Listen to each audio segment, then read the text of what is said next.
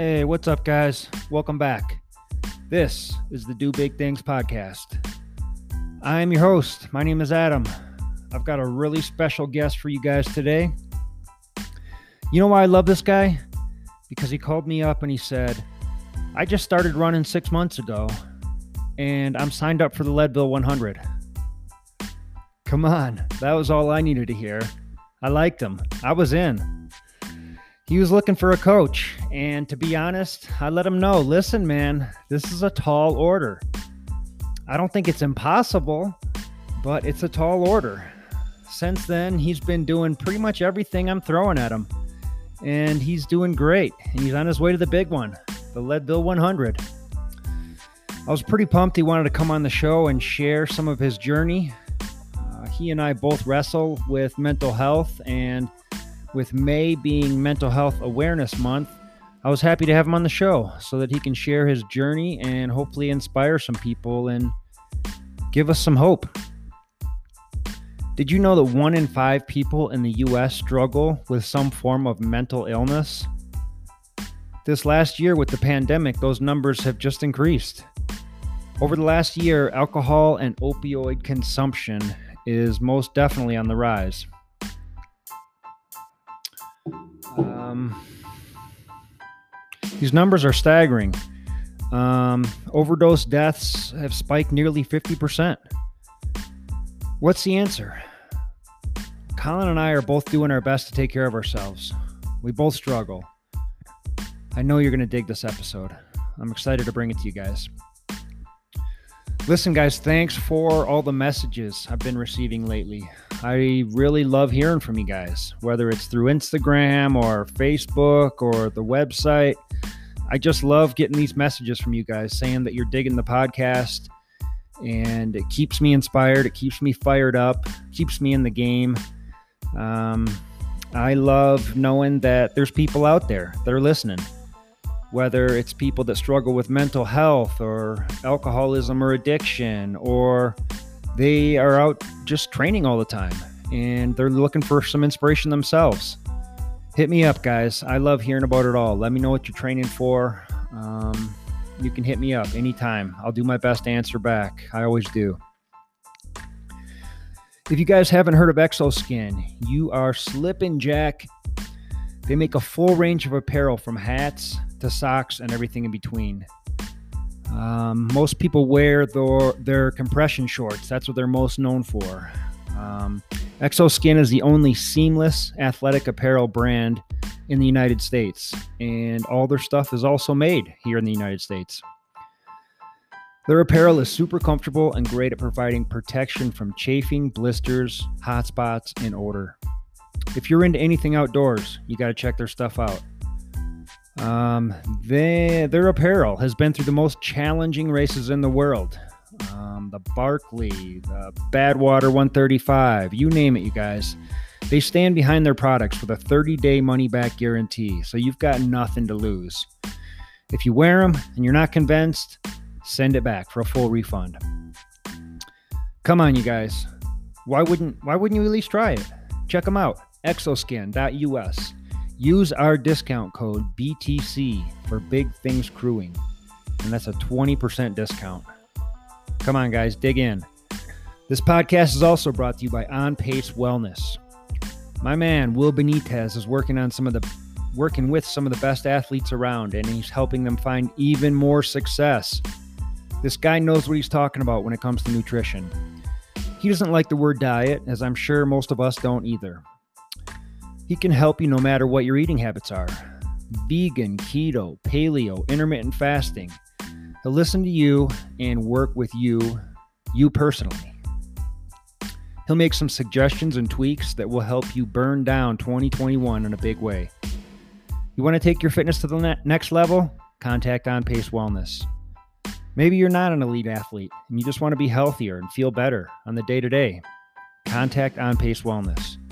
Mention this podcast. He's going to give you a 10% discount and get you properly tuned up for success. Last but not least, this podcast is brought to you by Athletic Brewing. Great tasting, non alcoholic beer that's going to blow your doors off. This ain't your standard O'Doul's, baby. This is high end craft beer that tastes exactly like or better than the dark and hoppy beers that we all enjoy. They make IPAs, the dark stuff, you name it. I don't drink alcohol anymore, but I can still have a tasty beer without all the negative side effects. You can have one in the middle of the day, not worry about driving. You can have a couple at night, not have to worry about being groggy in the morning. There's no hangover with this stuff because there's no alcohol. Check out athleticbrewing.com and use my discount code McRobertsA20, all caps, for 20% off the best NA beer around. Buy two six packs or more, and you don't have to worry about shipping costs either. Who does that? Athletic Brewing does that. Enjoy the taste without the hangover. I just ordered a case of this stuff myself. Summer's coming. I got to have a case of beer on hand. You know what I'm saying? And uh, there's no alcohol, there's no hangover. I don't have to feel guilty about it. This stuff is fantastic. Check it out, guys. All right, ladies and gentlemen, give it up for my man, Colin Morris.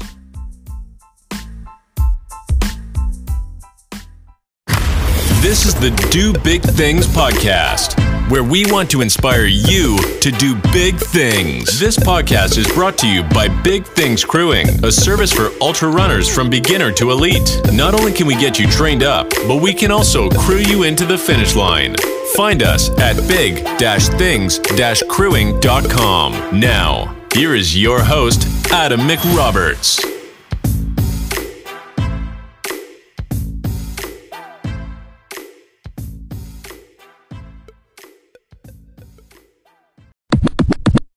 So what's good, baby? How you doing? Man, it, it's good day, man. Um, you know, of course, you know, I had the the ride yesterday. Yep. three hour ride. Tell me about it. How'd it go? Awesome. It was it was great. Um, I tried out a new place. There's this, uh, you know, I'm in Nashville, so there's uh, Percy Warner Park, and I run there a lot. But I just found out there's mountain biking trails, and so I went up there and hit them up, and there was some really awesome uh, places to go. I hooked up with one guy who showed me a couple other places uh, within the park, and so just kind of tooled around. And um, about probably like two and a half hours in, uh, I was definitely starting to feel kind of fatigued, and uh, I didn't wear my glasses because they just fall off when I'm riding. Yep. And so it's kind of getting dark, and it's kind of getting sketchy, and so uh, I decided to throw because I was doing this like you go up and you get to the downhills and there's jumps and all this stuff. And of course, I like to go big, so I, I'm I'm hitting them up, and I I got some good air. I like cleared a double, but it was kind of sketchy, and I was like, all right, we're two and a half hours in, we're getting a little tired, it's dark, and so I just I headed back to like some easier terrain to finish out the ride, but it was intense, man. And nice. then uh, and then today's run was great as well. It was pouring down rain, but uh, nice part about that is there's nobody on the trails. So yeah. kind of had the whole park to myself there.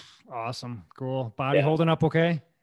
Yeah, everything's everything's good. Today, uh, today with you know practicing kind of running on the lower calories or or almost no calories, it definitely it was interesting. My heart rate seemed to spike a little bit and mm. uh, definitely still getting tired. But it was funny because you know in my head I was thinking, oh man, I'm I'm tired. Like this is walking time but all I did is just lean forward and pick up my knees and you're running again. So it's nice. really just, it's kind of like, oh yeah, that's just in my head. Like, of course the body wants to rest, you know, yeah. in a, in a slugfest like that. But uh, yeah, so it was a totally different mindset of training where usually I'm got my tailwind, got my snacks, I'm like cranking along. But so to have that idea of like coming off a hard ride yesterday, going straight into this, and uh, but it was good. It was, nice, it was a man. great, great day. Cool. You're killing it, dude. Yesterday Thank and today was your kind of your long ones, right? That was your days off yeah. of work. Okay, cool. Yeah. Dude, you're right on track. Well, for anybody yeah. listening, uh, this is my man Colin, and uh, introduce yourself, my man. Tell everybody what you're doing this year, and uh, let us know what's up. Sure. Yeah, so my name's Colin Morris. Um, that's my Instagram handle too. It's just at Colin Morris, and uh, basically, I hooked up with Adam, uh, fellow athletic brewing ambassador. And we kind of came across each other on Facebook. And I was really just kind of getting back into running and kind of challenging myself to some pretty big goals. and had run a half marathon, run a trail marathon, um, ran my first ultra, and kind of just was trying to look for the biggest possible challenge I could find. And I, so I decided to sign up for Leadville and run it for Autism Speaks and raise $5,000 for them. And I, I knew I was going to be in for one um, because I literally was just almost like did the David Goggins thing. Like, I mean, I knew Badwater was not, I was not Badwater yet, but right. he just kind of Googled like toughest races in the US. And I just kind of fell in love with the, the culture of Leadville and how it all came to be. And so I was like, boom, let's put it on the map if we can make it happen. And then, of course, we met and I found out you uh, crew and coach. And so one thing came to another. And now, uh, you know, you're my coach and you're going to be crewing me at the race. And yeah. so we're at week 11 right now of just grinding out some really good training. And mm-hmm. so got about probably another 20 weeks or so before the race. Okay. You got it, man. You're right on track. You're gonna. I, I can't wait for it, man. Um, I was a little nervous at first because you're like, I just started running six months ago and I signed up for the Leadville 100, and I'm like, whoa, okay, that's a tall order. So, like, what inspired this? Did, did, like, was there was there like one particular thing that just fired you up, and you're like, okay, I want to, I want a huge challenge. Yeah. So. Uh oh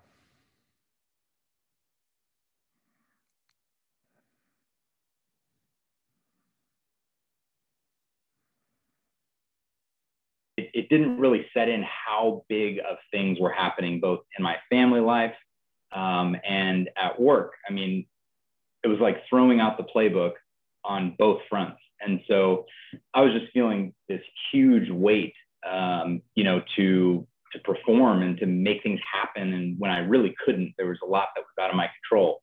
You know, we moved out to Nashville from California uh, three years ago. And so, you know, we're kind of out here on our own, my wife, and then we have three kids, We've got two, four, and six year old. And, um, but yeah, to be, to be quite honest, I have struggled with addiction in the past and I started drinking bourbon just a little bit here and there because I really like the flavor and you know, there's a lot of people around here who who uh, enjoy you know some good bourbon, and so. But pretty soon, I I legitimately realized I was knocking back like two, three, four, like a night, like Monday night, Tuesday night, Wednesday night, and and I was just going, all right, something's not really working here. Um, you know, this this isn't going to work. And I was never an alcoholic. You know, I I struggle with drug addiction, but not not alcohol as much. And I just noticed it kind of making everything a little more challenging. And so I, I, was literally smoking a cigar in the back of my house listening to Can't Hurt Me uh, by David Goggins. You know, I found out him through actually Andrew Huberman, who's a neuroscientist. They talked about studying David and, and how just, you know, insane his ability to gut through stuff is. And so found both of those podcasts and was like, got to read this book. And so I read the book and I was just going, man, this, a lot of this rings true, you know, and a lot more on the mental side than the physical side. Mm-hmm. But I was sitting there going, uh, man, well, I, I mean, I can, I can run a mile. Like, let's, let's do this. Like, what do I have to lose? Because it seemed like everything was kind of out of my control. Work at home, I was trying to make stuff happen and, and, and I couldn't. And so I just literally laced up what were 10 year old shoes because I was like, I'm not just going to go spoil myself with a pair of shoes. So I lace up the sneakers that are in the closet. I go run a mile. And I was just like, all right, well, let's do it again tomorrow. And so pretty soon those just started to build. And I was so inspired by Can't Hurt Me, then got into just more running. And people were like, Colin, you know, I think you might have found your stride, like no pun intended, but people were saying, like, you're doing really well at this running stuff. Most people don't just jump in and in three weeks run a half marathon and finish in under two hours, which I mean, that's not like, you know, that's not um, elite or anything, but for being a beginner runner and not having any real knowledge or training, that was pretty good. So I kind of just kept rolling with things. And um, yeah, and that's when I found Western States and Leadville and kind of just the whole ultra running world and through David Goggins as well. And just hearing these stories of people running these great distances uh, to me was something that was impossible. And so while I was looking at my life and kind of my surroundings going, man, I don't know how I'm going to get through this year and all of this stuff. I looked at these guys and I was like, well, I, I definitely couldn't do that. That's crazy. But as I started to build these little runs and put them together, and I realized um, it actually kind of goes into one of my mental health diagnoses, bipolar disorder. Um, I thought, well, I'd never be able to run a 100 miler because you have to go overnight. And I don't know that I could sacrifice sleep because that can do a couple of things. It's definitely not, you know, um, it's not good to sleep deprive yourself with a mental health diagnosis like that. Okay. And as I began to build kind of one like healthy building block onto another, these possibilities just started becoming a much bigger reality. And so did my first uh, trail marathon and it was the hardest thing I've ever done. But it proved to me so much that you can literally just put one foot in front of the other. And that's what I had to do. I mean, nothing of that. The plan was not good on that. Like it did not go well, but I finished the race and I felt the best I'd ever felt about almost anything, you know, aside from my my wedding day. That okay, it doesn't compare to that. That was that was the best day for the record. Um, but and then so I thought, well, let's do this. If I can, you know, if I can make this thing possible, let's uh let's do a hundred miler. And what's the hardest one I could possibly get into? I didn't even know that like I didn't even know what ultra sign up was. So I didn't even know of any other hundred milers. I just knew that there was Leadville, Western States, you know, Moab 240. And so I was kind of like, well, which one can I feasibly get into? And Leadville was the one. So wow. wow. Long story short, but that's that's kind of that's where we're at. that's inspirational, man. Yeah. Um, do you find that running helps uh, your mental health? Does it help with your uh, bipolar disorder? Does it help you to, to stay focused? Does it help you to stay in a better place on the day to day? Absolutely. Yeah. One of the, um, one of the most important things, and I've heard this for years, but it never really uh, caught up with me and I never really put it to use, was how important physical exercise is for any, I mean, for health in general, yep. just the everyday person, we should all be healthy, but even more so for somebody with a mental health diagnosis or any sort of anyone who's not neurotypical, you know, um, working through mental challenges. And so for me, um, there was this just floodgate of stuff that I couldn't handle and couldn't control. And, you know, my, my diagnosis goes back over 15 years ago. And so I've been managing it um, in a very healthy way for a long time hmm. uh, with counseling and therapy, uh, cognitive behavioral, cognitive behavioral therapy yep. uh, is a big one. And so it's kind of like mentally I had most of that dialed in, but the chink in my armor was when I could no longer control some certain aspects of my life. I began to feel more and more defeated, more and more like I was going backward in life, lower on the totem pole, like not like, you know, but lower on the, well, I've come so far in my career and in my family, and now I'm just backpedaling and I'm on a treadmill that I'm just falling off of. I can't, I can't get ahead of myself. Hmm. And so as I picked up running and I became more active, I just kind of punched all of the basically the negativity and the things that I was telling myself in the teeth, and they start to go away. And so I think uh, uh, the biggest thing is just helping me filter through. You know, like when you get out there for past like an hour, once you're out there for two hours, the things that whatever your mood is, whatever that that current day held, it just starts to drip away. Oh. Um, I know that's very common for a lot of people. Um, and yeah, kind of like I like the phrase that running is therapeutic, but it's not therapy. You know, the the types of things that I deal with and and that are that are actual mental health diagnoses. You know, you need actual counseling and and things like that. But being able to get out there, get my heart pumping, you get back, and all of a sudden, if you're having a, a crappy day, there's this new level of confidence that you didn't have before you went on the run. Mm-hmm. And then pretty soon you're looking at your watch and it's giving you these notifications and you're going, wow, I can't, I literally had no idea that I could do this. And it just keeps building and building. So no matter what else is going on, whether it's the pandemic or things at home, you know, all of these things that I can't control, um, I'm able to control my movement. And when I do something like that, that gives accomplishment, it, it's a complete it was a complete game changer nice that's pretty awesome man Yeah. Well, th- that's one of the reasons I wanted to have you on the show is because May is Mental Health Awareness Month, and um, yep. so I wanted to talk to you about your your bipolar disorder and just how that's affected your life. Um, and I appreciate you coming on and, and being open and, and, candid about it all. You said you'd be willing to talk about it, and and you're you're more willing to talk about your mental health issues than I have been in the past. Like I've talked about pretty much everything on this podcast except my own mental health. so, um, but you said your diagnosis was like 15 years ago. So how old were you at that time? So I would have been, um, well, now my math is going to come into check here let's see, so it was probably 2007, which would have made me 23. Okay. Um, so I'm 30. Well, I was 23. Yeah. So about 15 years ago. Okay. And um, yeah, so that's, that's, that's when it was. So what did things look like before you were 23? Like what was life like? What was what like what was happening and what made you want to go to a doctor and get this diagnosis or, or you know dig deeper into your head and figure out what's going on?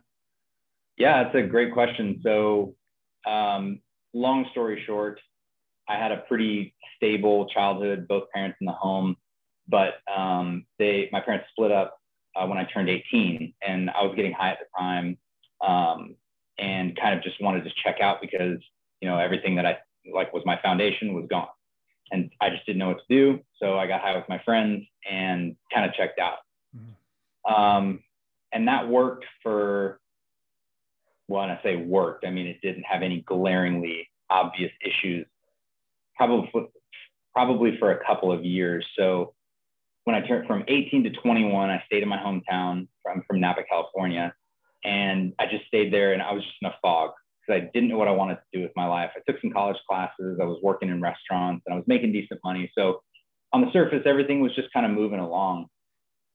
Um, and then there was this girl that I ran into that I really liked. We ended up she was going down to Southern California to go to school. I uh, went as well, but like went to a different, you know, I moved into a different place. I was going to a different school. So we just kind of went down there together. That flopped. Uh, so I was stuck in LA by myself, but played music. And so I kind of stayed down there. So I, I gave myself a year down there. Um, even though it was really hard, I challenged myself to stay down there and figure stuff out. And then I came back up actually a year to the day um, I came up and moved to San Francisco because I had a buddy there. Okay. And I was still getting high. I was still working in this crazy high stress restaurant. And um, I began to notice kind of like anxiety, just this, this, not like, oh, I'm not feeling well, like actual panic attacks, you know, heavy breathing, kind of almost like not really kind of going, wait, something's wrong, but you can't really put your finger on it. Mm-hmm. Um, and so I, I kind of took note of that and I started talking to people about it and just saying, Hey, I, you know, I don't, I don't think, I don't know what's going on. Like, do you know what might be going on? Cause back then there was no conversations about anxiety or mental health. It was, it was something that people, at least in my circles, just didn't really talk about. Mm-hmm. So um, essentially what happened is some really interesting things happened, like lined up in the place that I was living and I wasn't taking care of my body uh, very well at all. I wasn't eating enough. I wasn't drinking enough water, and I was getting high. And uh, effectively, what happened is I got really paranoid that something like bad was going to happen in my apartment based on some things that I was seeing. I was kind of like, oh, this is sketchy. But it got to the point where, you know, uh, essentially I had what's known as a manic episode. So whatever was happening around me to me was heightened. Yeah. Things were like a lot worse in my mind than they actually were. Um, and so I made my way to um, my mom's house, which was across the bay, so Concord. I was in San Francisco, so I made my way across because I was like, you know, this isn't working at this house where I was staying, and I needed to get get away. But uh, that's when I kind of had a breaking point of just some really strange things that actually are well documented. So I had no idea at the time what was going on, but um, you know, I took all my belongings with me because I thought I was moving out, but I just looked really strange on the bus and I didn't have any food or water. And like I said, I was hungry. So I was like asking people, Hey, do you have any snacks? Or like, you know, this is a communal thing, right? We're just on the bus here in San Francisco. Everybody's cool, but that's not real typical behavior, you know? So between that and, and then, uh, I got on the bus, or not the bus. I got on the what they call BART Bay Area Rapid Transit. So it's a it's a train that goes under the bay, and um, I had this feeling of like, dang, I I don't think I'm gonna make it. Like this this isn't good. Uh, I'm not feeling well, and so I was kind of talking myself through this. And the next thing I know, there was an officer tapping me on the shoulder saying, uh, "Hey, are you are you doing okay?" And I was like, "Yeah, I'm fine. What's up?" He said, "Well, we got you know somebody told us that you were talking to yourself." And I was like, "Oh, I'm totally cool, man. Like I'm I'm not to cause any harm." He's like, "Well, why don't you step off with me?" And so we got off and uh, called my mom, who's at the next stop, um, and he he actually let me get back on the train and we rode it together to the next stop where my mom picked me up. And so I was just like, I don't know what's going on. And I had worked with a therapist in the past, but nothing had ever really turned up. So uh, as far as like signs or anything like that. Mm-hmm. So I called my therapist, just said, Hey, this is what happened. You know, not really feeling super great. And he, he just said, Hey, if, if unless you're feeling like you're going to hurt yourself or somebody else, you know, it was probably Saturday. He said, let's talk on Monday. And he said, if that does happen, you know, just go to the ER. No big deal. But if you do feel like you're going to hurt yourself or somebody else, go to the ER. I thought, okay, that's easy. I can, I can do that. And uh, it did get kind of weird. I got, I got, I kind of felt like I was, you know, wanting to hurt somebody, and that's that was like really weird. And so I just said, hey, mom, let's, you know, let's go because, you know, Tim said if I'm starting to feel like this, go ahead and go in. Yeah. And she was like, cool. So we just we just drove over. They did a drug test and kind of an eval, and everything was fine. There was there was nothing in my system but weed, and so um, yeah, it, it wasn't anything too out of the ordinary. They didn't keep me there because there was nothing too too weird going on, but they did refer me to a psychiatrist. So once I started detailing through the story, um, you know, the psychiatrist basically was able to say, okay, based on these factors, you had what's known as a manic disorder, indicative of bipolar 2 disorder, uh, which generally will manifest in uh, someone's like younger, like early 20s with a manic episode. And then it usually is treatable and then it will surface later in life, uh, more like in depression. So it's not that like up and down, you know, crazy in and out cycles. Like uh, from every hour, you see somebody who's like ecstatic and then the next they're really down. It's right. much slower rolls than that. Okay. Um, so it's very treatable, but you have to be super intentional uh, about making sure you stay healthy. And mm-hmm. so, oddly enough, like fast forwarding, it seems like it was surfacing in the form of depression in these in this past year, and that so that's kind of funny. It's kind of like full circle. I, I received the front end of that, and now I kind of started to receive the back end of what they said because now I'm in my mid 30s, um, which they said it would surface more in depression. And so now that I've attacked that with not just you know counseling, my wife and I do marriage counseling, but also um, with this exercise, it it just level it has leveled things out quite a bit. So I know it's a, a long story, but uh, no, I'm interested, man. It, it's it's interesting to me.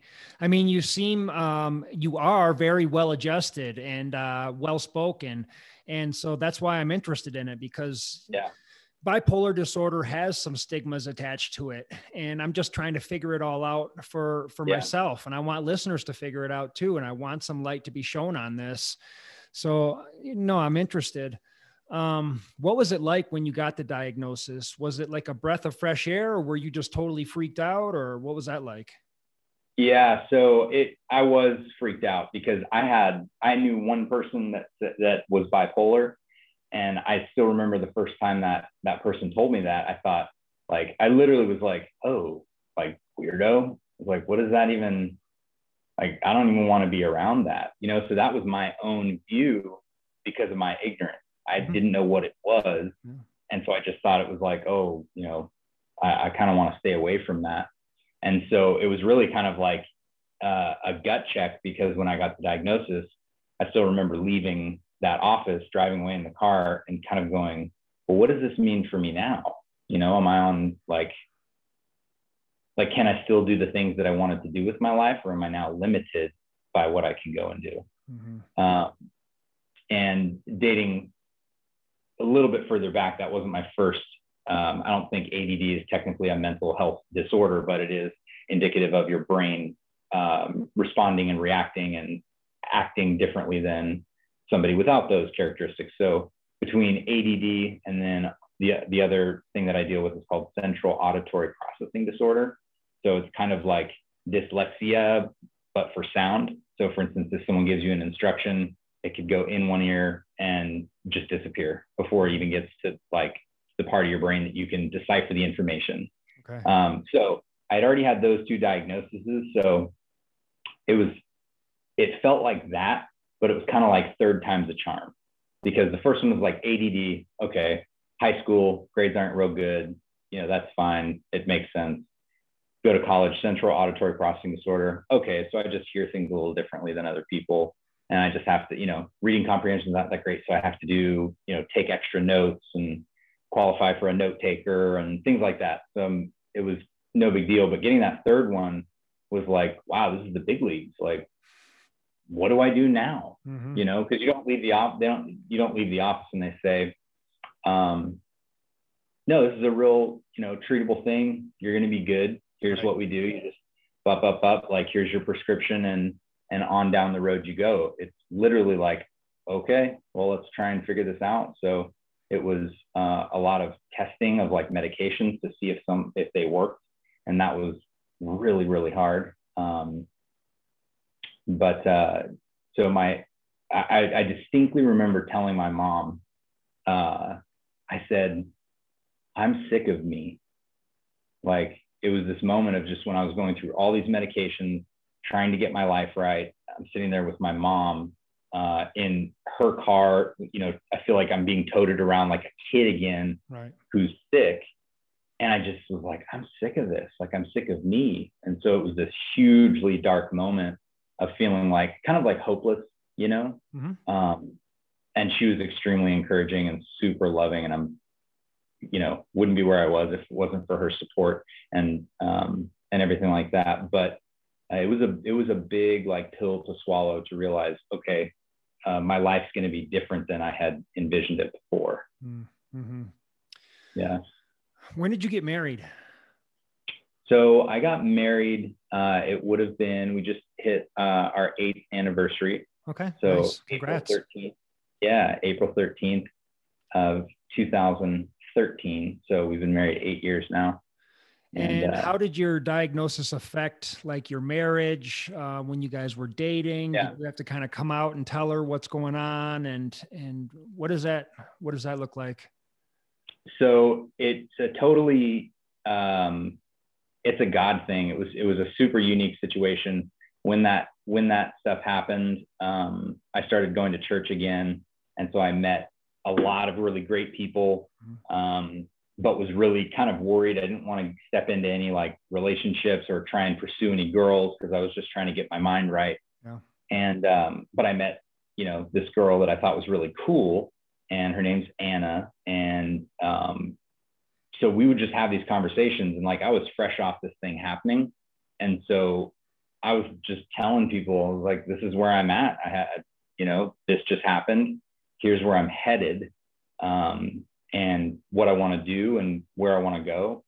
Um, but I don't really know what else that looks like. It's a day to day journey. And so it was, it was really a welcoming like environment. And one of the people that was in that crew, Anna, is now my wife. And so it, it was, it was kind of like known very early on um, by way of just me being kind of an open person and mm. just kind of making it it made me feel more comfortable people just knowing who I am off the bat. Yeah. Um, and and not having to like, you know, kind of try and hide it. You know, like in an interview process, it's just kind of like, hey, here, this is this is what's up with me. This is where I am. And people are generally extremely like caring and and curious. Well, like, how did that happen? You know, and um, what does that mean now? What does that you know mean next? And so um, it was kind of like a, a support uh, group in a way. And so as we started dating, it really didn't affect much of anything because at that point I'd probably had probably two two or three years of it being behind me. Mm. And so I'd begun to manage it pretty well. Um, I'd gotten on medication that was, you know, working really well for me. And um, I'd been through the ones that weren't working well. um, I got to that point where I said, you know, you get to this weird place where, and it happens all the time. It's actually really um, sad in some cases, but kind of like, no, I think I'm better. You know, I think Right. I, like I'm good to go now. I don't need this And so I- medication. yeah, and I did that, and and it it was going down that road and to where I just caught it, and I was like, oh, yep. I was like, I'm doing that thing that people say, oh, I'm, I'm better now, and so I kind of caught it before it got worse again. But it was it was a pretty quick turnaround bet- between like feeling like I was better, um, and then realizing, oh, I I need to continue this work that I'm doing to like keep my life on track, and so um, I had already gone through that kind of that cycle. And then when I was coming back into like rebuilding my life, um, I think I kind of had just some of the wherewithal to realize like I'm not ready to be in a relationship right now.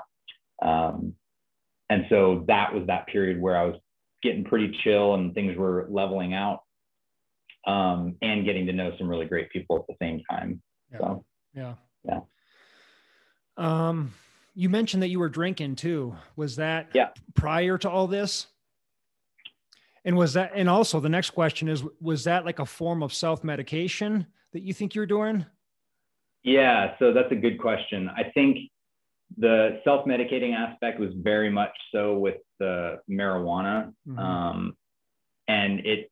I mean, I've seen it across the spectrum from people that aren't affected by it at all. They smoke and they don't even notice any difference, all the way to like you know debilitating laziness and everywhere in between. And so I was kind of in that in between where it was giving me some relief. Um, but alcohol never really um, my friends all drank like they could put back 40s just like one after another and that wasn't me. So um, i never really got into drinking but that was kind of the interesting thing about getting back into bourbon.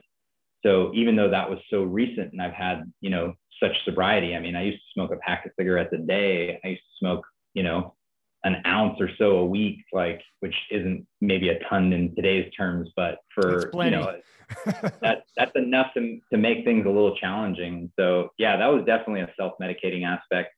But um, yeah, I didn't really get into um, bourbon until I got out here, okay. and that was actually pretty a pretty interesting thing because that goes to um, kind of like what David Goggins talks about in his book Can't Hurt Me. He would basically do anything to get people to like him when he was in high school, Yep. and so he was just striving for that. Mhm. And it wasn't until like a year or so in, and like you know this last year where I noticed that I was having more than just one or two, like every random once in a while.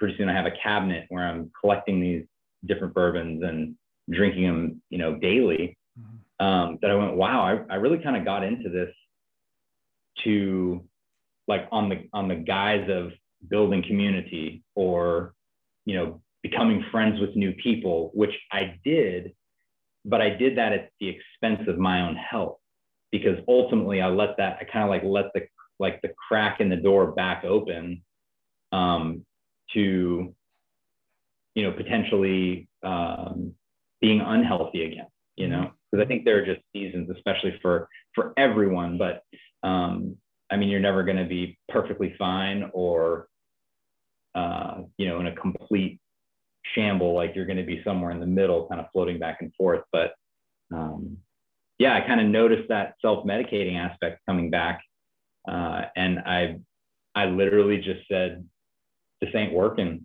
and i i got rid of all of it. I just cleared the cabinet out my wife was like blown away because some of them were like 150 200 dollar bottles Right. and and uh you know i probably had 15 bottles or whatever and i just made the decision because i just saw that same thing happening i was like no this isn't Mm. like this isn't going to happen so That's good that you had that wherewithal because you know other people go down some pretty nasty paths with Yeah. uh, the whole self-medicating thing. Um, yeah, it's incredible. It's uh, it, it, it's a crazy journey, man. Um, how does this affect you, like on the day to day right now? Yeah. So um, I would say I would say that at this point, having gotten through, you know, that time, I would say, you know, Jan- it's probably like February of 2020 up until maybe probably leading close to December. So that that being a block of time that was extremely challenging for me. Now, um, I would say I don't have any adverse effects or or like mood swings or anything like that. But I'll just notice that on some days I'm a lot more tired than others. Um, and kind of my barometer is for like, for instance, depression is if uh, like if I can't get out of bed, mm-hmm. you know, sometimes um, that can be indicative, indicative of a couple of things, but there's been days on the weekend where I, I don't feel like getting out of bed. Now, for a while, I was working six days a week and, you know, probably overextending myself, but um, it essentially comes down to self-care. So if I'm, uh, if I'm taking care of myself, getting exercise, sleeping, um, you know, I sleep between eight and nine hours a night. That seems to be my sweet spot. But if I get that sleep and I'm eating well and I'm hydrating and I'm kind of checking myself on emotion and, and what might be happening, then I pretty much stay in the clear. But when um, generally, if I let things get to me or I'm not sleeping enough, it, it can it can ramp up pretty quick to just irritability. And so that's the whole thing with bipolar disorder is you're just managing your symptoms but it's also can be a pretty difficult thing because when you get sick or you get the flu, you know, you're sick for a couple days or a week and you get tissues and home remedies. But with bipolar disorder, uh, it's for life. And so it is a 24 7 job to make sure that you're taking really good care of yourself just to be at a baseline. Um, so it can be it can be a lot of work. Yeah. Yeah. No, it sounds like it. Um, and so, if I if I understand you correctly, you said you were diagnosed with bipolar disorder two. Yeah. And so that's not the, the the super manic high ups, low downs throughout the day. That's it, it's more of a little bit more level, but it manifests itself in depression and anxiety from time to time. Is that right? Yeah. So you know, I'm not a mental health professional, but in my own studies and and understanding, um, essentially uh, bipolar one is the one is is what people are most familiar with, and generally um, you'll have manic episodes that could last like two weeks. So so for two weeks somebody could be on on cloud nine where they've just come up with the newest greatest idea to make money mm-hmm. or you know they've realized that they only need to sleep two hours a day because they can get so much work done right. um, if, if they're not sleeping right? And so this is something you're seeing for like two weeks. These are these big episodes and generally will um, will finish with hospitalization. So somebody either a loved one um, says like hey you know we need to take you in or they realize like this light bulb moment oh something's wrong and they go in um, and then get help and, and receive treatment. And then on the adverse side, also depression. So you could have a two week period where somebody can't get out of bed. They have no hope. They have, no matter the circumstances, right? You, you feel as though your life's over or something to that nature. And so um, that's kind of like the, that's the main bipolar one uh, traits and characteristics. Then uh, with bipolar two, they have what's called hypomania. And so essentially, I had, when I said a manic episode, that was um, technically hypomania because it was, they call it hypo because it's a hyper version of a manic episode. So it's shorter, uh, it peaks really quickly, and then it usually dies off. Um, and that's generally the only main episode that um, that a person with bipolar disorder two will uh, will experience is that main major uh, manic episode. They get the diagnosis, and then it's just a matter of managing symptoms with that potential for uh, a dip later later in life. So. Okay. Okay. And are you managing this with like antidepressants or anti-anxiety med- medication, or um, what what exactly is the medication you're taking? Yeah, so I take two medications um, I take Zoloft and Lamictal. Zoloft is an antidepressant. It's a very low dose. Mm-hmm. Um, so that's kind of just to keep things from going too far down. Yep. And then the Lamictal is actually what's known as a mood stabilizer. And so it kind of just keeps a floor and a ceiling on uh, on your mood. Okay. And that can sound very like um, difficult to understand because I remember when it was first told to me, I was like, wait a minute, you're going to take away my personality. Like, what do you mean you're going to put a floor and a ceiling on? Um, and so, and honestly, some of the, the medications I, I took did make me feel really numb. Oh, and sure. so, you know, that's actually, I just want to say for maybe anybody that's listening, that that's part of it. And as long as you do it with a doctor and with supportive loved ones, like if you can make it through that stage, you can get to a place where um, you do feel normal. You don't feel like you sacrificed any of your, because um, I'm a generally like a really uppity guy and I like to have a lot of fun and, and cut up and joke around. And so I was worried that I would lose that part of me. Mm-hmm. Um, but those two medications just seem to be the cocktail that uh, works with my my body, and it's kind of like dieting. Um, some people eat meat, some people don't eat meat, some people do fruit, some people do only veggies. I mean, like there's so many different ways to diet and to treat your body, and people just have to find what works for them.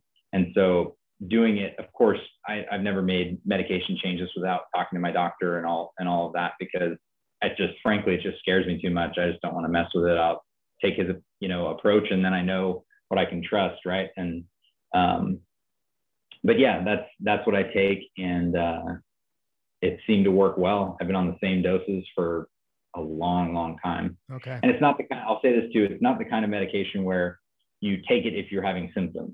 So right. sometimes with depression, you might take an antidepressant if, for instance, you notice like a uh, episode coming on or something like that.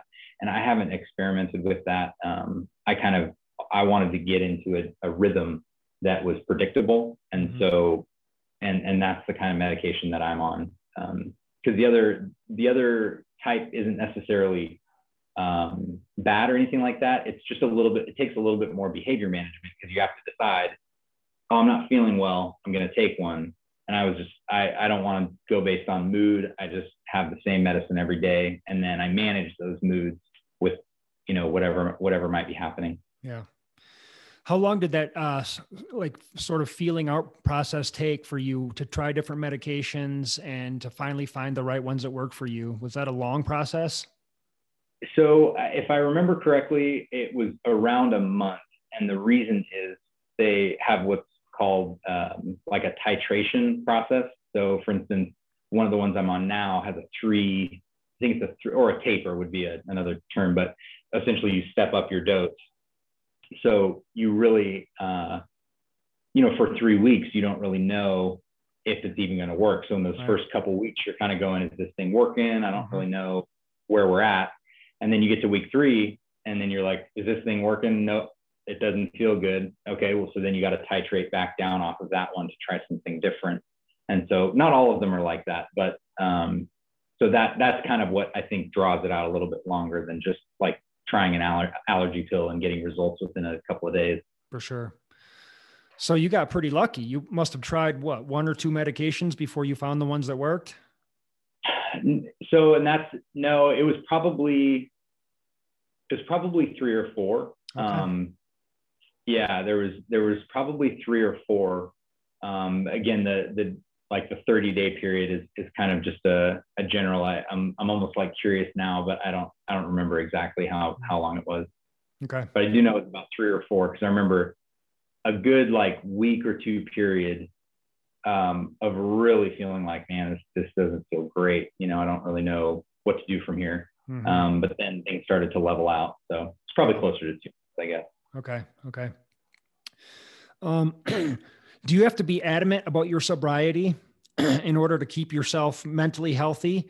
And do you worry about that um, you know spiking or lowering your moods in the long term is that something that you're concerned with? Or um, or do you even consider yourself 100% sober or where are you at with that? Yeah that's a great question. I think because so I would to answer the question just directly first, yeah, keeping sobriety is huge um, because it's just an additional uh, any upper or downer is a mood altering substance. And totally. so slice it however you want. If you're using a substance that's altering your mood, well, then you can get into self-medicating. Uh, you know, if your mood is down and you find that something makes you feel better, or if it's even a downer, but just having that in your system makes you feel numb, even though it's bringing you down. So it gets into that behavior um, that you have to manage. So, yeah, and I think at this point in my life, like I said, I realized that even though, because I, I would talk to my counselor, I would talk to my psychiatrist about it. Hey, you know, I'm, I'm enjoying bourbon with friends. And he'd say, well, how's that going for you? You know, and there was, there was really no warning signs. He knew the medications I was on. I've become very adamant about asking lots of questions. So I would kind of like throw everything at him and, and say, all right, now you tell me, because if you're seeing, if, if you see something I'm not seeing, let me know. Mm-hmm. And so it really wasn't even him that made any sort of mention. I was the one who pulled the plug on it. Um, but I think at this point, that's that was really kind of the final straw of like dipping my toe in the water of saying, oh, I can have a drink or uh, you know just socially with friends or whatever. Um, yeah, keeping keeping sobriety is got to be the most important thing that I think somebody with a mental health disorder can do to mm-hmm. keep themselves in a healthy place. Totally. Well, it probably affects the medication somehow too, don't you think? It does, yeah. And so that, and actually, that's actually a really good point. So I had a, uh, I had a two drink maximum um, for any time I was having a drink. I would, I would not have any more than two drinks in a night.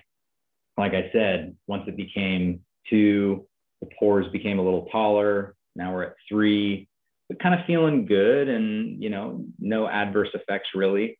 Um, but essentially, what the only uh, real side effect that my medication had with it was um, the potential for dizziness.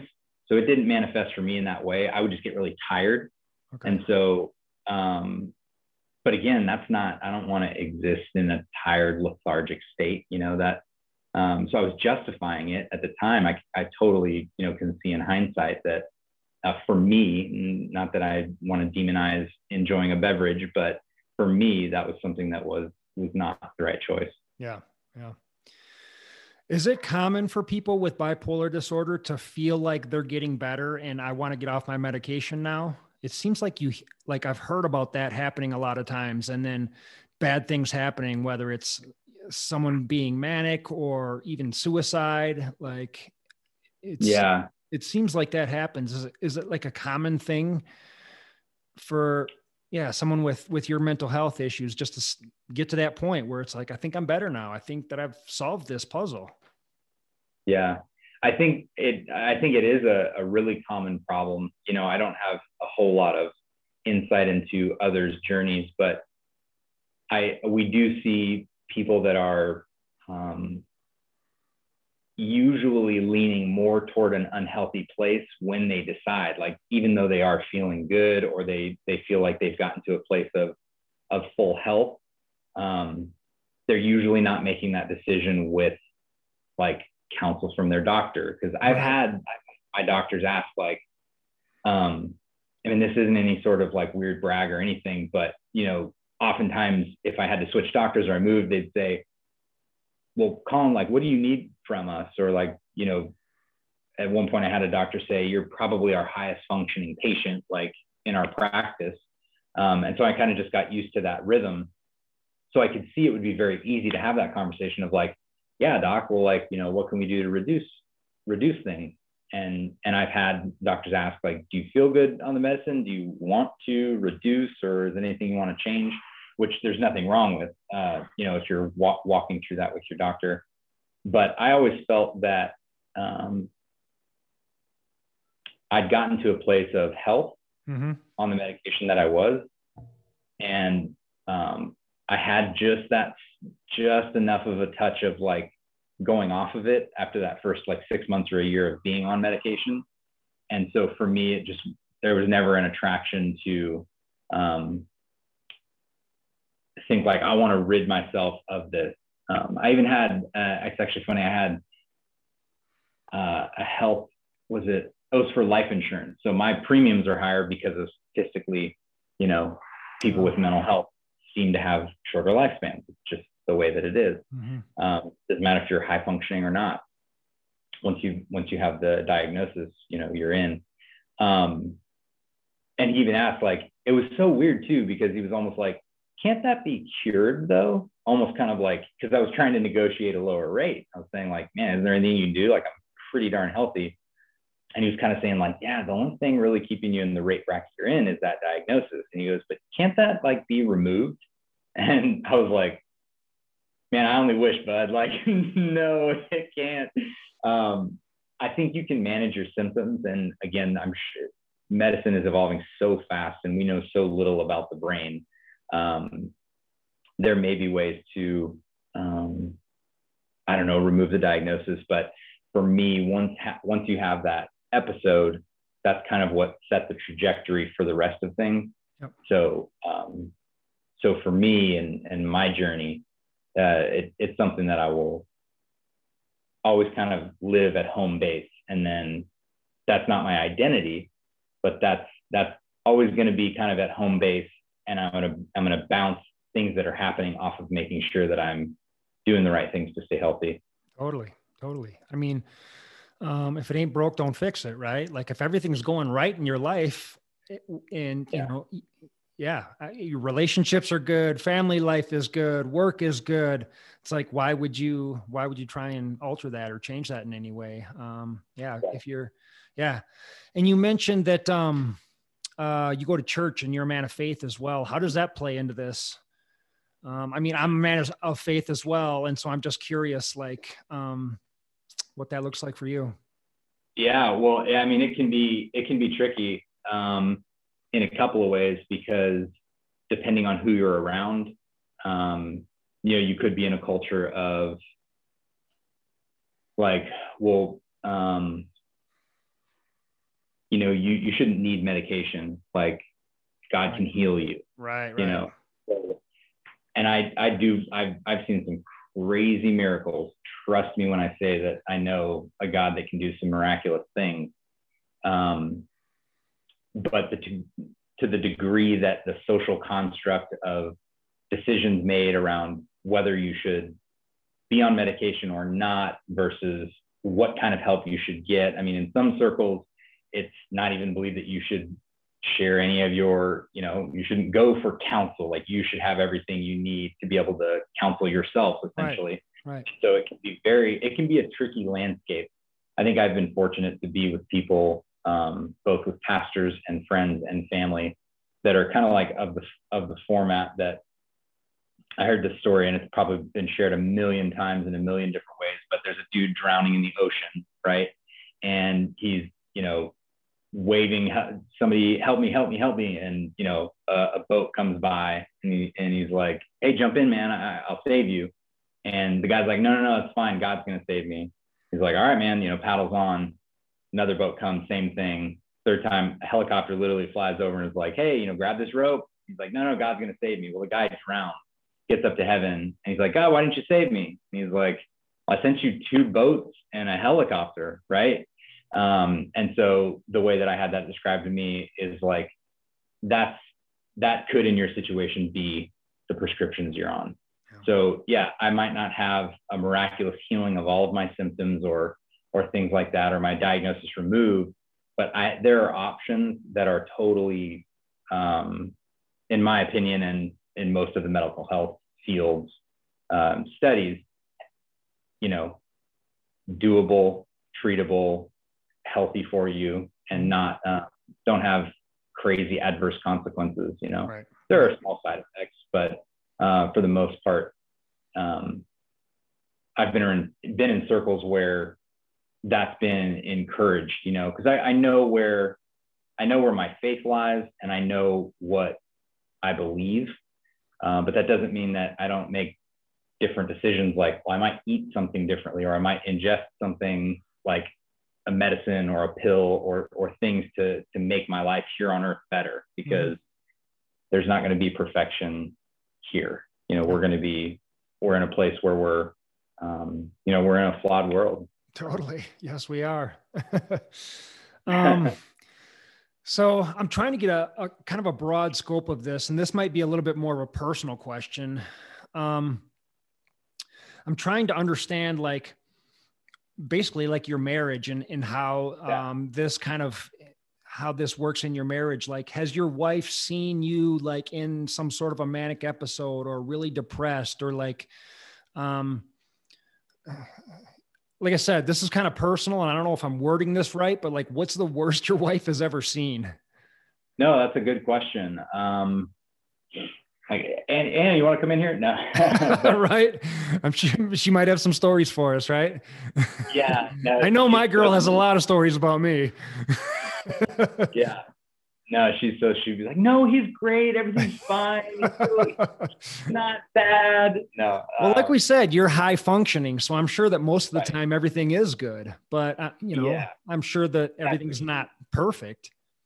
Right. So uh, I will say that I know it can be challenging to be married to me, mm-hmm. to be mm-hmm. close to me, mm-hmm. um, because there will just be head scratcher moments where I might be in a mood or or tired or not communicate the best, and that can make it really challenging for Anna as my partner to kind of mm-hmm. say, um, you know, like, well, I want to have grace on you because I know you might not be having the best day, but uh, also like that kind of hurt. That kind of hurt, or right. that that was kind of messed up. What happened? Mm-hmm um, or just can't understand maybe why I'm doing or saying something that could seemingly be in, insignificant. But we know communication is so tricky. So from body language to tone of voice, and then um, so I think the biggest place I've noticed it is when um, I am either tired or you know in this past year I think there have been times where I just hit the couch at the end of the day. And so and i can't i don't even mutter as much words as like hey how's it going? you know or hey how was your day? I'm just so flattened because i gave everything i had at work. And here's what's funny is because we all have these um, these days these are just normal things i'm i'm normal just like everybody else in the sense that i go through ups and downs at work and things like that but there can be uh, really challenging times where for instance she's thinking like you know, man, I wish you'd, you know, help me out with the kids. And I'm just going, I can't even get up. Right. Like I got, I have nothing inside me that's going to bring me up to a place where I can read a bedtime story or whatever. And so that can be really challenging for her because on one hand, she wants to have grace and say, like, I, I understand that he's not necessarily in control of his energy levels. Um, but then there's the other human side of it, the human element of like, I don't really care. Like, can't you just get up and help me anyway? You know, like I get that you're tired. Um, right. And so really what I've noticed is that it can be, it can be a delicate balance of having uh, grace and empathy. Um, but it requires, I would say, a hefty level of communication. Um, I try and do it on the front end of saying where I'm at on in any given moment or, or time um, because that's kind of like me setting the stage for maybe how I'm doing that day. Uh, for her, that might be that might be an emotional overload just for start. Like, whoa, you know, because I can dial those things in and say, I know what's going on today. You know, here's where I'm at. And for her, it can be, well, that's inconvenient because I really needed your help tonight. You know, like. yep. But since she takes care of our kids and she also, you know, takes really good care of me, you know, with just just as a, a good husband or good wife does, you know, does things for their spouse. Mm-hmm. Um, but uh, it can definitely make it challenging when I would say like a mildly de- depressive episode hits and she's tired too. Mm-hmm. So it kind of just adds a little bit. But um, on days that I'm then feeling better, you know, I do what I can with my energy to kind of pay it back. You know, um, if I've got the extra energy to do do something, and it can be a slippery slope because it's not like she expects it or I owe her something, but it can be the thing of like, you know, like I'm running these races now. Like I, I, I know how much more I have left in the tank. So if I'm, if I'm feeling down and I'm, and she's taking care of a lot of stuff, but the next week my energy starts to come back and I can just knock out some stuff that I know would really take it off her plate.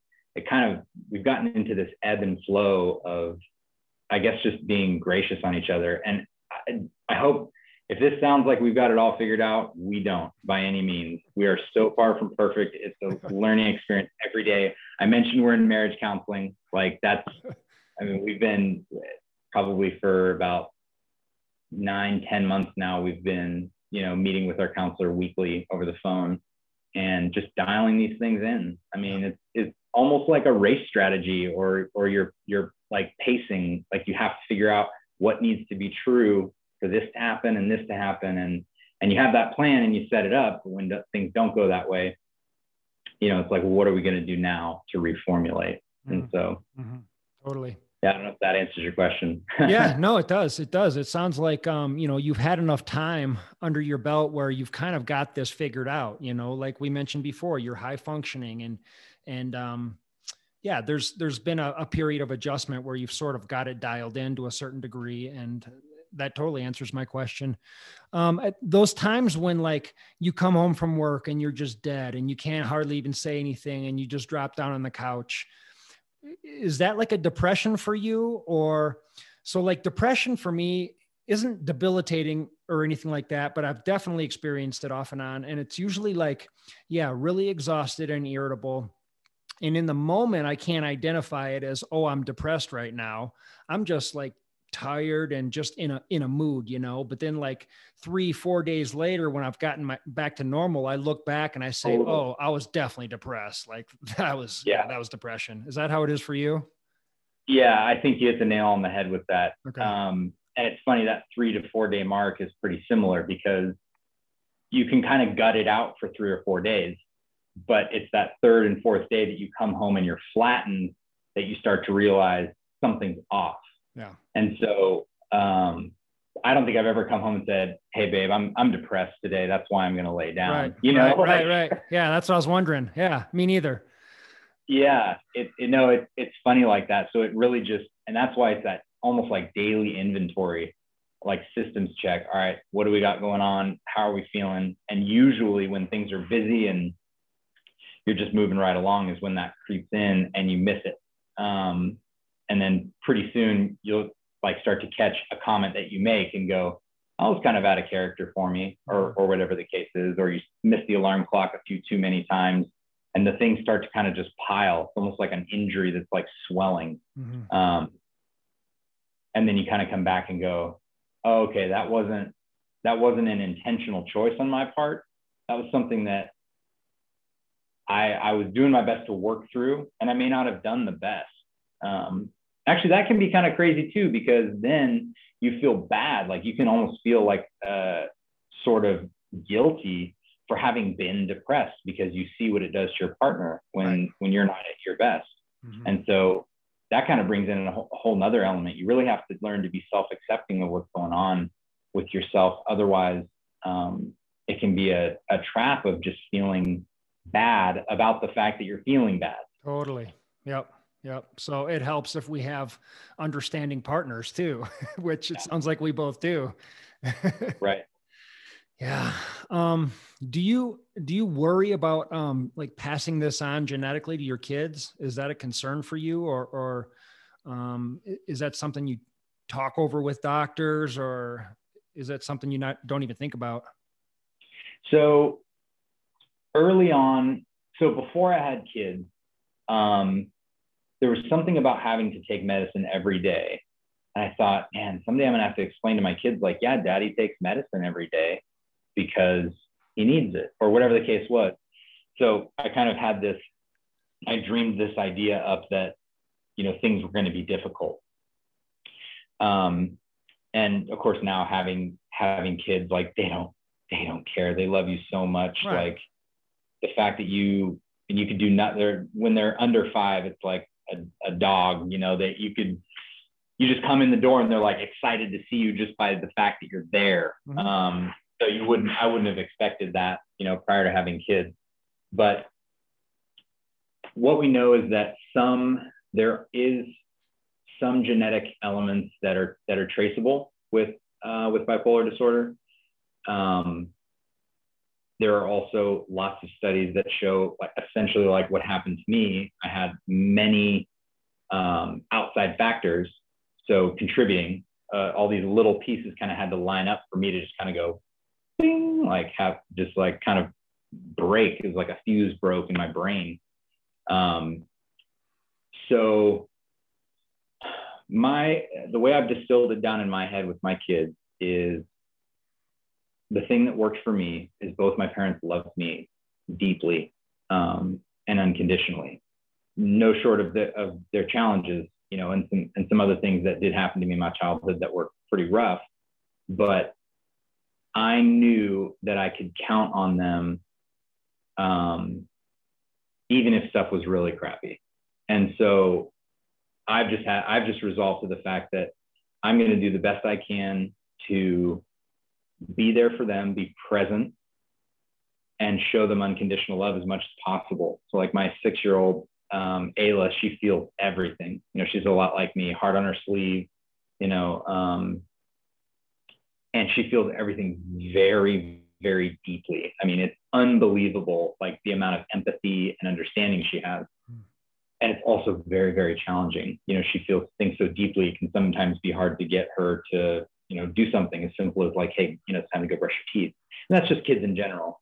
Um, and and so kind of the way I've distilled it down is I can't control what ha- what is in them already, um, you know, what may be genetic, but I can make an environment um, to the best of my ability that is stable, so that if they aren't feeling stable, they're not worried where they're going to go to find stability they know that they can have it, you know, in my arms.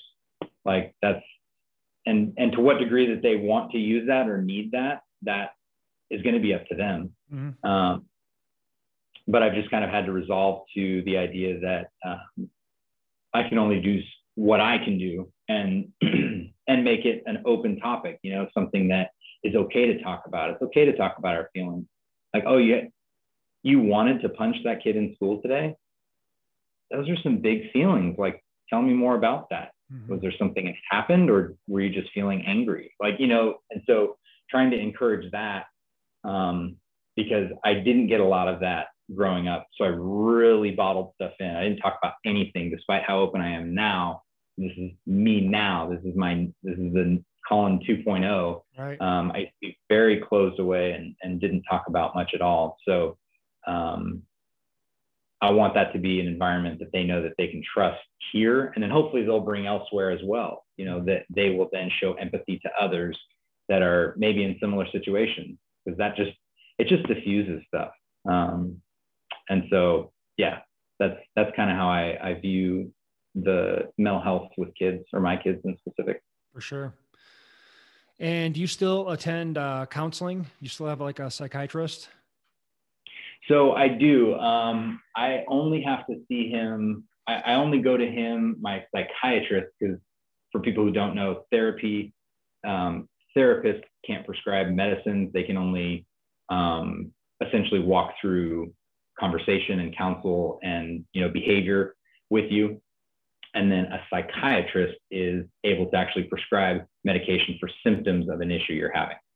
Um, and so I only see my psychiatrist once every three months uh, unless I feel like I want to talk to him more. Um, I've had times where they said, well, you know, we'll see you in six months or, or give me a call if you need anything in the meantime. And that's just more just to check in to make sure everything's good before they prescribe my next, because uh, I usually get my medications every 90 days. Yep. Um, but generally, the uh, if I wasn't, if we weren't doing marriage counseling, I would be seeing, I'd be talking to my therapist you know, more often. Okay. Um, but generally, we'll we'll chat through things that affect both Anna and I mutually. Um, and it's also just a place I can spill everything out that I don't tell anyone else, and totally. you know, we can talk through it if need be. So. Yeah, yeah. Did you grow up like I grew up, just like thinking that like therapy is for for for pussies and like oh.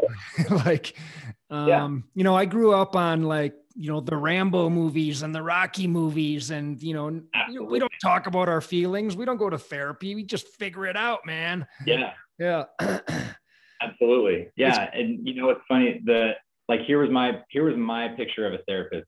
Do you remember um I don't know if you remember in the movie The Santa Clause, but there was there was the guy like so there was the guy that was married to the girl, right? So there's the whole family, but then the the husband is like this nerdy therapist and he's always getting made fun of for his sweaters and he's always like how does that make you feel right like he's just the, the picturesque like and it was in the 90s and i was like yeah i was like therapists are idiots. Like right. they charge people to talk? Yeah it, so i had this idea that um yeah you didn't talk about that stuff like mm-hmm. just figure it out.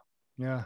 And so yeah that's definitely i think i think we grew up similarly there. Totally yeah yeah, I haven't really realized until the last few years how much um, just talking it out with, you know, whether it's a therapist or for me, it's a it's a, a, recovery sponsor or just friends, just calling up friends that I haven't talked to in eight, ten years, and just being, you know, to get out of my head. Sometimes I have to ask other people what's going on in their life. How are you doing, man? Tell me your problems, you know. And it's almost like I start trying to help them through their stuff, and that helps me to get out of my head. So it's like sure. just talking to people, just like it helps so much. And uh, I've always been up till just recently, a couple years ago, like not a talker, wasn't into. Yeah. I mean, I almost never talked on the phone. Like I, I would text people, but I wasn't into having conversations with people. I hated the phone, you know, and I certainly wasn't doing Zoom. I mean, that's why I started a podcast was just to get myself out of my comfort zone and start getting into these long form conversations. And yeah. Uh, so but it's it, it helps so much just to sort of get that steam out of the teapot so to speak. Um, yeah. what are uh, some of like the the prejudices or the stereotypes about um, mental health or or bipolar disorder that that you would like to clear up if there are any? Yeah i would say uh, the biggest one is like we're not crazy. I think that's the, I think there could be a big fear that if somebody has a mental health disorder, like you never know if they might pop or, right. you know, and, and I, I can honestly tell you those are such few and far between cases. Um, more people than you know have a mental health diagnosis or some things that are going on. And so don't be afraid of it and you don't have to fix it. You, you won't be able to fix it, but you can listen. Mm. So I think the biggest thing that if if I could encourage people to do um, is it, when somebody uh, maybe confides in you about an issue or they say, "Yeah, I'm going through this thing," ask them about it. And if they're not open to talk about it, of course, you know you want to be respectful. But just by you asking um, and being curious, like the simplest question of, well, what's that like for you? Just showing an openness that you don't know what they're going through, mm-hmm. but that doesn't mean that you can't be there next to them while they go through it. And that's literally the definition of uh, empathy. Um, but it's not sympathy like, oh, I'm, I'm, I'm sorry, because most of the time people with mental health disorders, like we we don't want you to treat us like a baby or like oh they have they're always like moody and oh what's it going to be this time? You know treat us with like empathy realizing that i have it different than you. And that's not a bad thing for either of us but you can but if you if you can sit by me or take a phone call from me and and just realize that it's not like oh hey you know good good to hear from you. Um yeah man all right talk to you later but sitting there and letting there be some dead silence after you say, How are you really doing? Mm-hmm. You know, I think can be huge. Um, because it, it has been in my life. And I've noticed it on the flip side because I now do that. I almost think of bipolar disorder as kind of like my superpower because mm. it's taught me so much empathy. Mm. When I talk to people, and I, I've been in sales for many years as well, service and sales for many years it there's like this insane level of empathy that I feel when talking to someone. So I I don't skip over little cues that maybe things aren't going that great.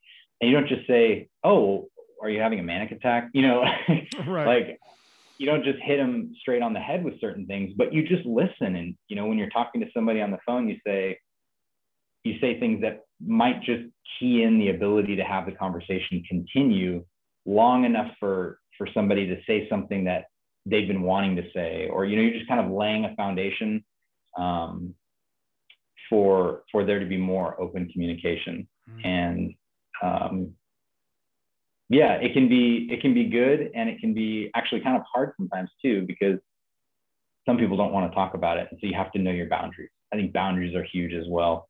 Yeah. You know, knowing if you kind of throw the rock in the pond or you know you throw out the line uh, to chat, you kind of notice maybe something's happening and they're not open to it.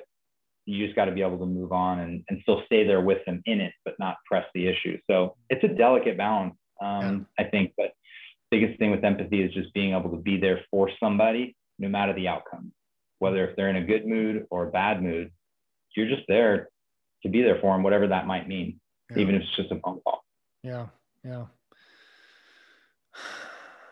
you have a big uh a big race coming up this year. I want to talk yeah, about man. that a little bit too. For um, sure.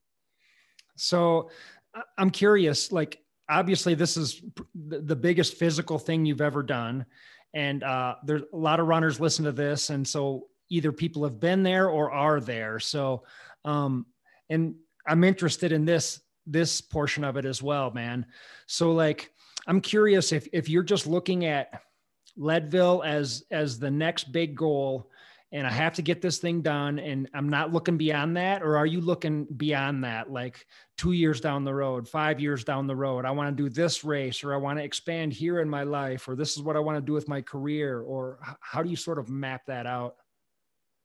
Yeah. So kind of the way that I do, because I'm a I'm a big like hobby person and I love going after huge goals and achieving them. Coming out to Tennessee was probably my biggest um, achievement of like moving my family 2,300 miles uh, away. That I thought that would never happen. Why did you choose Tennessee, by the way? Oh, it's a good question. So um, I came out here to work for Dave Ramsey. Okay. Um, yeah, and so it's uh, handling finances is something I was never good at, but I started budgeting based on some stuff I learned from uh, from Dave. He's a financial, you know, advice guy. Got it. And um, once I saw how it changed my life, I started teaching other people through a class he has called Financial Peace. Oh. And so um, once I started doing that and kind of getting a front row seat to seeing people turn their lives around and get out of debt and you know all this and that and the other, um, I was like, well, why not? Why don't we do this full time? And mm. so I went to work for went to work for Dave. And okay. um, the reason I consider it such an accomplishment is because the statistics are that you have a better chance of getting into Harvard than you do to work there. Um, and it doesn't mean I'm super smart. It just means that I had a story that was relevant to the product that I would be working with. Mm. Um, but it's just really hard to get an interview. They're, they have like 14,000 applicants a year. And so I just felt very fortunate to get there and then nail the job. Long story short, during the pandemic, things changed there. And so I did end up leaving. Um, but uh, yeah, so that's how we got to Tennessee. Okay. Um, but the oh, in regard to choosing choosing this, I kind of decide on a on a goal and then I live in that goal. Mm-hmm. Okay, what would it look like? What would need to be true for this to happen? And then I dial my way towards it. Um, it's kind of like beginning with the end in mind, right? So I uh, I kind of was just flirting with the idea each little race I joined up to, and as I started training, then once I made the jump to actually signing up for Leadville, um, I feel like we're just getting started. I mean, I'm I have of course I already have other. I mean, who wouldn't love to run Western Western States mm-hmm. or Moab 240 or anything in Moab, even a, a, shorter distance race. I mean, Cruel Jewel is just around the corner, you know, coming up here pretty soon. Yep. There's so many races and so many places to see so I really feel like I'm just getting started with this. Um, I mean, I definitely uh, I chose a big one. You know, like this is a this is a big race, but no matter the outcome, you know, I have um, a deep desire to make this to run for the rest of my life. not just train for kind of like, and nothing wrong with doing a marathon and where you train for a certain amount of time, you run the marathon, and then lots of people will do that, an accomplishment, and then they might run or might not. Mm-hmm. Um, I want to continue to push the envelope and and see how far I can go and where it'll take me. For sure. Yeah. Have you heard of uh, people talking about the post race blues? So, no, but I can tell you that I feel like the bigger the race that I've done, the longer I've felt like I think what you're talking about. Right, right. And, yeah. uh, you know, people like myself and yourself who kind of struggle with mental health, um, I think probably feel it a little bit more. You know, I don't know that there's any science behind that, but um, yeah, I felt that a lot of times. You know, I'm working towards this goal, I'm working, and my, my whole life is almost consumed by this thing. I remember at one time I was training for an Ironman and my garbage disposal broke. And I was like, oh, can't, I'm not even going to worry about it. I'm not going to fix it till after the race. You know, it's like I couldn't even be bothered, right? Like everything was going into this Ironman. But then, uh, yeah, after you finish the goal, you celebrate, you have a good day or two, and then things just start to drop off. And it's like, now what? Like, do I just have to sign right. for another race or like who am I? Like is this who I am now or you know was this just a fluke or all these weird feelings go through your head so um and I'm not saying that's going to happen to you but um I didn't know if you'd you'd heard of that and I would just say be cognizant of it and sort of have that mapped out ahead of time and and maybe plan on it. I I don't even know what the right answer what the right thing advice would be to give to you for something like that, but um yeah, people talk about it and it's it's a real thing, so yeah, I, I was thinking about putting something on the calendar in like November because there's a, a local race that I, I might want to revisit. I was like, let's not put anything on the calendar until we see what this race goes like. You yeah. know, I don't want to overcommit myself. So that's no. kind of where I'm at. But yeah, and for yeah. sure, you know, give yourself some time off afterwards. You're going to want to do some rest and recovery, but uh, it's then then that mental thing comes in. It's like, oh, all right, like who am I? it's, yeah, it's weird. Well, totally. I, I I could totally see that happening because I kind of think of it like training for something like this. You know, I'm thinking about it all day, every day. I mean, I work at a running store, so right. half of the conversations I have about are, are about what I'm training for. Yeah. Um, and so, but and then it's one day. Well, it's yeah. actually more than four hours, but yeah. you know, get what I'm saying? Like it's kind of like your wedding day. You plan, you've got invitations, you plan all this for just a couple of hours, and then it's done. It's right. So, yeah. yeah, So I definitely, um, I'm gonna rely on you for for those pick me up calls. for sure. I have your number. I got you back. You day Absolutely. after day. Got your back. No worries. No worries at all. Um, yeah. Do you have any other races that are like dream races for you? You mentioned Western States and Cruel Jewel. Um, anything else that's crazy or, or like, what are your thoughts there? I know you bought a bike recently. Yeah. You've been getting into a little biking.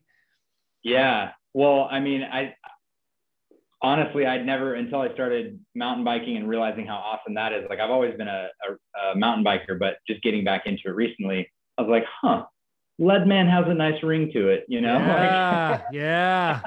Hell yeah. So I love it. I love it. I've definitely thought about that.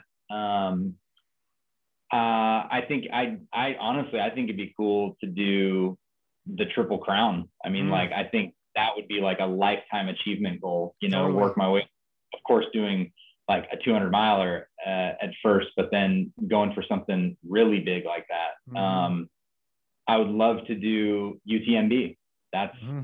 one of my huge goals. I mean, again, it's kind of like what makes a guy think that he can run a race like that, um, but just something deep down within him that he can't explain. So that's kind of how I feel about Leadville. But then I was like, wait a minute, Leadville's a qualifier for UTMB. Mm-hmm. So if I got one other qualifier, I'd at least be able to enter into the lottery. And again, th- these are these goals and these dreams are so far out and I, am truly relying on the faith that I can, I can only do what I can do. Um, that if I'm meant to be a, to toe that line, the things are going to line up for me to get there. Yeah. And so, um, but I also need people to help me guide my goals and decide what's best. And, um, yeah, so I would say those are those are some big ones. Um, yeah, I think the idea of the Moab 240 just sounds insane.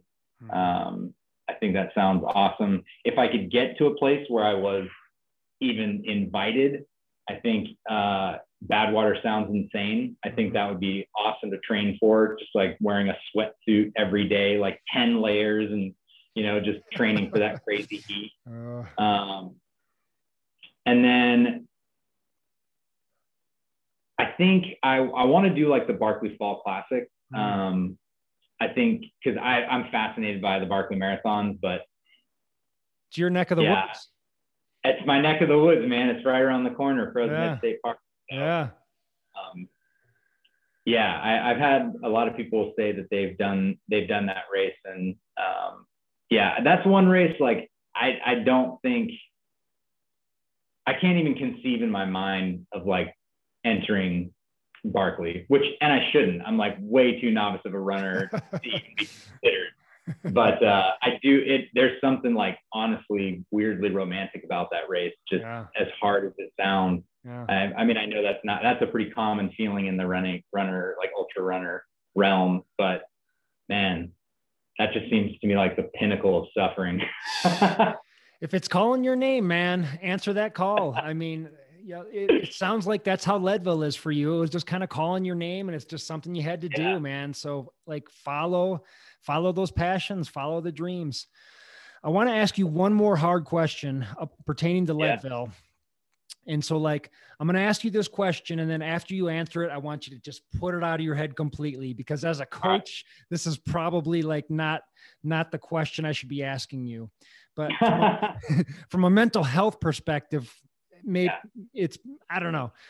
I want to ask you say something horrible happens and you don't finish Leadville this year. You twist an ankle, something horrible happens. Um, have you thought about what that looks like for you? And um, yeah, partly like your mental health and how do you pick the pieces up and continue on after that? Yeah, I've I have thought about that. Um, and actually, it's funny you should say that. Like when I started telling people about Leadville, and they were like, "How are you going to get?" They're like, you know, kind of how are you going to get there, or do you think you can run that far? And I was kind of thinking to myself, like, I could roll my ankle on the starting line, like totally. any of the could mm-hmm. happen, you know. So I, I've definitely prepared myself for um, as much as you can, you know, for if something like that was to happen. And the reality in my head is that in 365 days, Leadville's going to happen again. Mm-hmm. And if if I don't you know, if I if some freak accident happens and uh, and I don't finish the race, I will stab at it again. Mm-hmm. You know, I will I will get up and um, and do everything I can. I mean, some of my biggest inspirations are people that um, either have physical limiting disabilities mm-hmm. or mental limiting disabilities, and and so no matter what no matter what comes across, I'm going to figure out a way to still push past my own mental limitations, even if it has to look different physically, I guess is the way that I would put it. Yeah, for sure. Yeah, it makes sense. All right. Now get it out of your head because it's not happening.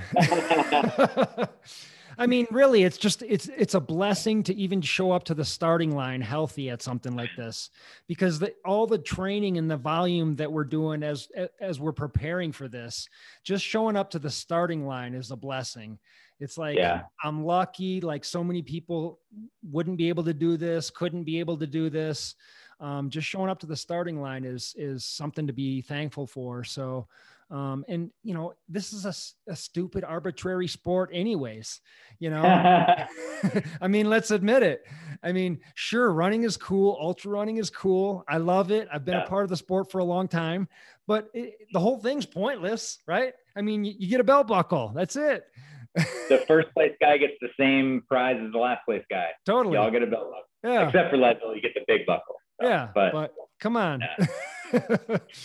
Well, awesome, man. Let's uh let's get you to the finish line of this stupid sport this year and then start looking Love at it. stupid races we'll do next year and uh yeah. Just keep on doing this thing, man. I mean, the the thing that I like about you, Colin, is you strike me as someone who's who's um not running from something, but running to something. Does that does that resonate? Does that make sense with you? Yeah. And I mean, it, it feels really great to hear, you know, yeah, for sure. I mean, I talked to a lot of people on this podcast and, you know, all good people, but I talked to a lot of people that have mental health issues and they're running from, from something or running from something in their past or some trauma or phobia or something. And they're, right. they're like running to escape almost. And it, I don't sense sure. that from you. Yeah. I, and I, I think, I think you're right. Um, I don't know that I ever would have put it into those words, but I do hear um, people talking about that that idea, and I think that's one of the things that makes me feel most free about running is that I'm knowingly putting myself in an adverse situation for the pure sake of that adverse situation. You know, um, it makes it harder too because I know that at any time I can just stop. Um, there's no one forcing me to do any of this, but it's that internal, there's just an internal drive that is just so deeply rooted within me to succeed to whatever degree that is. Mm-hmm. Um, and you kind of hit on it, man. Like it's a thing, it's kind of a thankless sport, and I like it that way. Mm-hmm. You know, I think we we as people are just vain creatures. We like to be noticed. Um, but the lack of notoriety that comes with ultra running and especially middle of the pack, you know, there's so many of us. Uh, it's really good for my ego. I really like, I really like that feeling of like kind of like being sucked into the crowd and, and like unnoticed, you know, because mm-hmm. really at that point, you're the one that gets your struggles and gets your victory, whatever that might be like. And so that's kind of like my driving factor. And to show these show these kids that are sleeping in the wall over that, you know, they can do great things too, no matter what. So totally, amazing how, how, kids will do that to you. Absolutely. hundred percent, man. Well, I can't wait for the summer, man. Um, I'm personally going to be pacing you into that finish line. So um, we got a bunch of pacers and a bunch of runners that we're going to be working with out there, and uh, I'm going to be dragging your butt into that finish line. And it's not, oh, yeah. yeah, you're probably going to hate me by, uh, you know, about 10 miles in, and then you're going to love me, and then you're going to hate me, and then you're going to love me. And uh, yep. you're going to feel it all. You're going to feel, uh, you know, a whole lifetime's worth of emotions packed into 24 right. 30 hours. And uh, it's going to be epic, man. And I can't wait to be there for it. So, man, it's, it's exciting. Cool. Exciting. I think about it. I think I think about it every day. Ah, uh, nice. My map, yep. my Leadville map right there. I, I recognize that map. I know that map really well. I got the Leadville poster behind me too. So. Oh, that's cool. Yes. I like that. Yeah. Cool, man. Well, this is a great conversation, man. I really appreciate uh, you just being honest. Absolutely. I mean, uh, so many people just are sort of ashamed, I guess, of their mental health. And it's something that I'm still working through. You know, it's something that I haven't been super open and honest about but uh, I'm getting there. And uh, you know, listening to you just be totally open and candid about it is inspiring for me, and uh, I appreciate it, man. It's it's great conversation. Yeah. I think it's going to help some people too. Dude, thank you so much for being willing to, uh, you know, have me on. I'm honored to be on the show with you and and have the opportunity to talk about something that's so, you know, important to me. So honors all you. mine. Honors all mine, man. So just keep doing what you're doing, and uh, let's get you into that finish line. Heck yeah. Cool, buddy. Thanks so much. We'll talk soon. Catch you later. All right, later.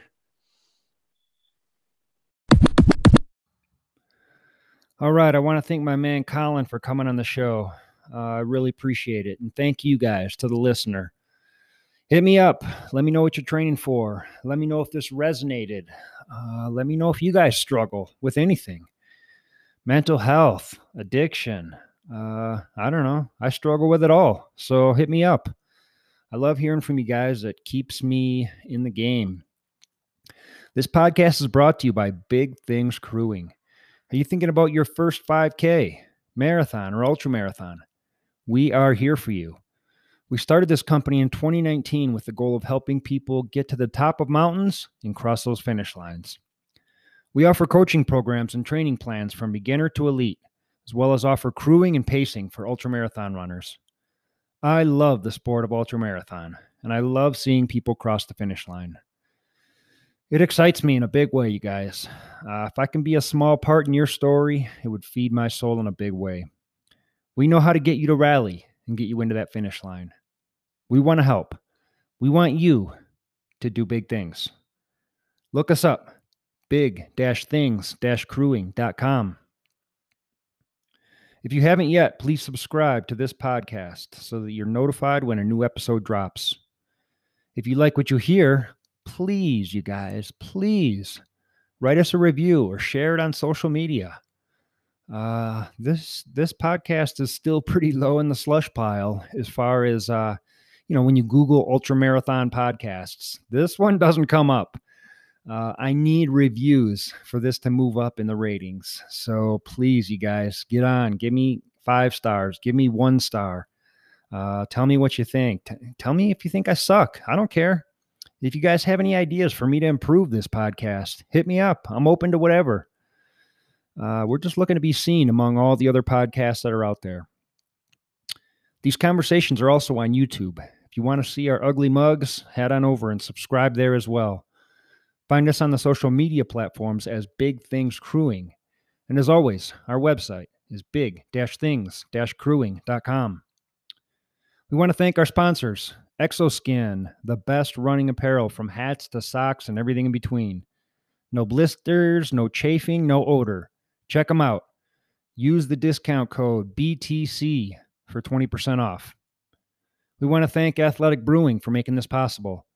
20% promo code is McRobertsA20, all caps. We're hooking you guys up with a discount on the finest non alcoholic beer around. And we also want to thank Will and On Pace Wellness. If you want to dial in your nutrition and do big things this year, look up On Pace Wellness. Mention this podcast for a 10% discount. Remember, life is short. Do big things. Pedro, take us for a run, buddy.